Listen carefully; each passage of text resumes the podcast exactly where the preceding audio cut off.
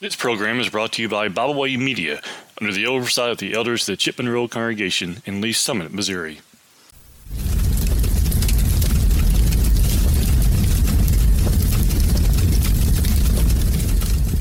Thank you for joining me today for our devotional here at the fireside.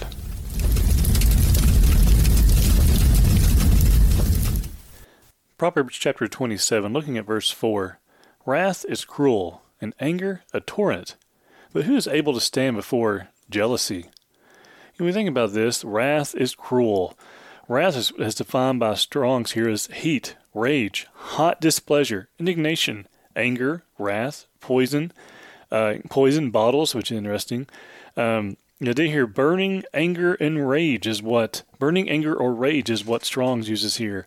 He says those types of things are cruel. That is, their their fierceness or cruelty, is again as Strong's defines it, and anger, uh, which is again here the idea of uh, being uh, upset. Obviously, uh, anger is defined various different ways. Wrath is another word for it.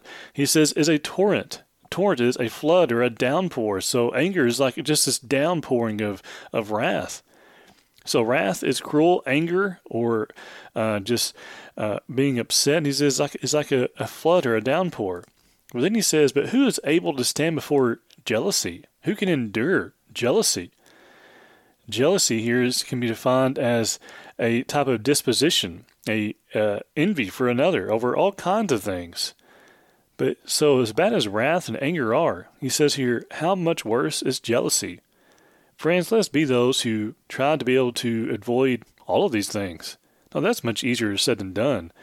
But let us try to the best of our ability to avoid these things, to avoid wrath and anger, to avoid things that cause it, to avoid things that would stir it up in others. And above all, as we point out here in verse 4, between wrath and anger, friends, let us stay far away as we can from jealousy. We thank you for listening today. We hope you enjoyed this program. You can find out more about Byway Media by visiting our website, bywaymedia.org. You can find all of our podcasts on all major podcast platforms. As always, we thank you for listening.